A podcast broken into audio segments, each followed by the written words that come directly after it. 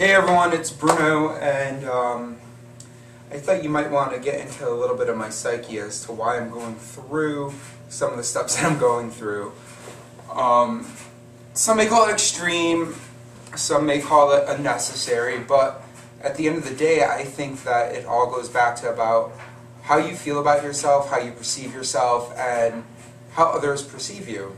Um, I know that I struggled with acne pretty much the beginning of my twenties.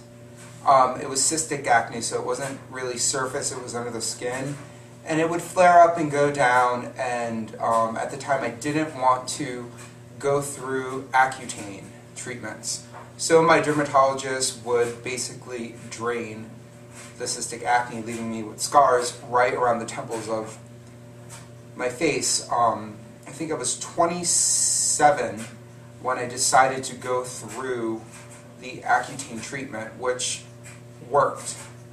And I'm very happy with the results, but I do have that, that sort of excessive scarring from that invasive way of extracting what was there prior to Accutane.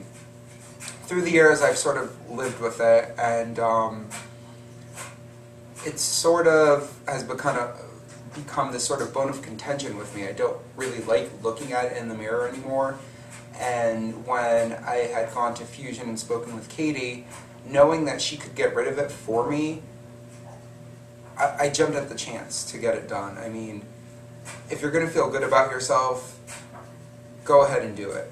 And you know, I think it's a little comforting to know that it won't be there. It's uncomforting to know that I'm going to be out of commission for a few days, but I think the end result is going to be pretty good. Um, so that's sort of my confessional about the Fraxel right now. I think we'll get into the other areas that I'm going to delve into in the coming months, um, topic by topic, but right now I think um, Fraxel, it's front of mind, it's happening in a few days, and I'm excited and nervous, as I've said before. You know, getting layers of skin removed from your face by a laser is a little overwhelming, but like I said, the end result I think is going to be very positive, and I'm looking forward to seeing um, what happens. So